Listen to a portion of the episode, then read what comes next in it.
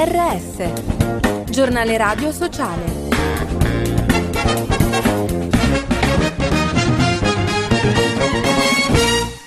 Bentornati all'ascolto del giornale radio sociale in studio Giuseppe Manzo. Concorso di colpa. Per la prima volta negli Stati Uniti un genitore è stato condannato per l'omicidio colposo commesso dal figlio quindicenne, protagonista di una sparatoria che uccise quattro compagni di scuola nel 2021 in Michigan. L'accusa per madre e padre è quella di aver regalato al ragazzo l'arma e di non aver vigilato sul suo comportamento.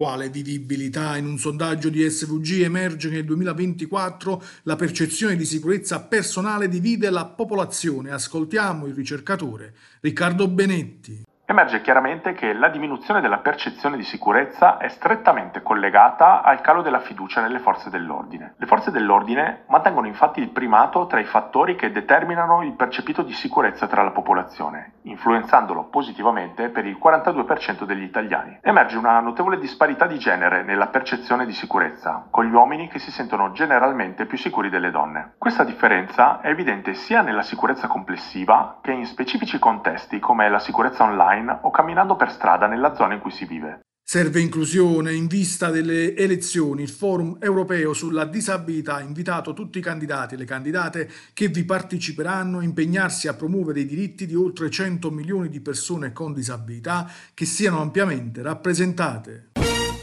Business dell'azzardo, il gioco non conosce crisi e continua a muovere un flusso di denaro immenso. La crescita del gioco online sembra inarrestabile. Nel 2022 ha superato i 73 miliardi di euro, cui si affiancano i 63 miliardi mossi dal gioco fisico. I dati parlano di 136 miliardi di euro di giocate, mentre per l'anno appena trascorso già si va verso i 150 miliardi.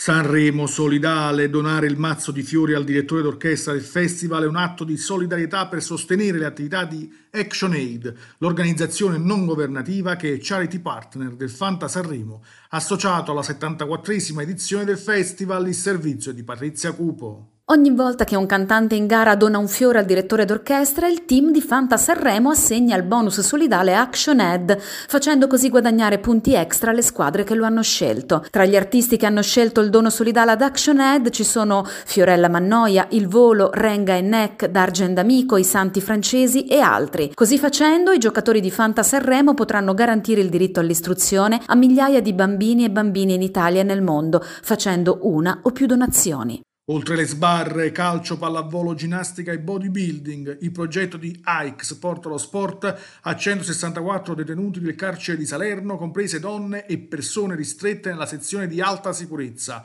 Il progetto durerà 18 mesi, intende promuovere salute e benessere psicofisico. E con questo è tutto. Per notizie, approfondimenti e podcast www.giornaleradiosociale.it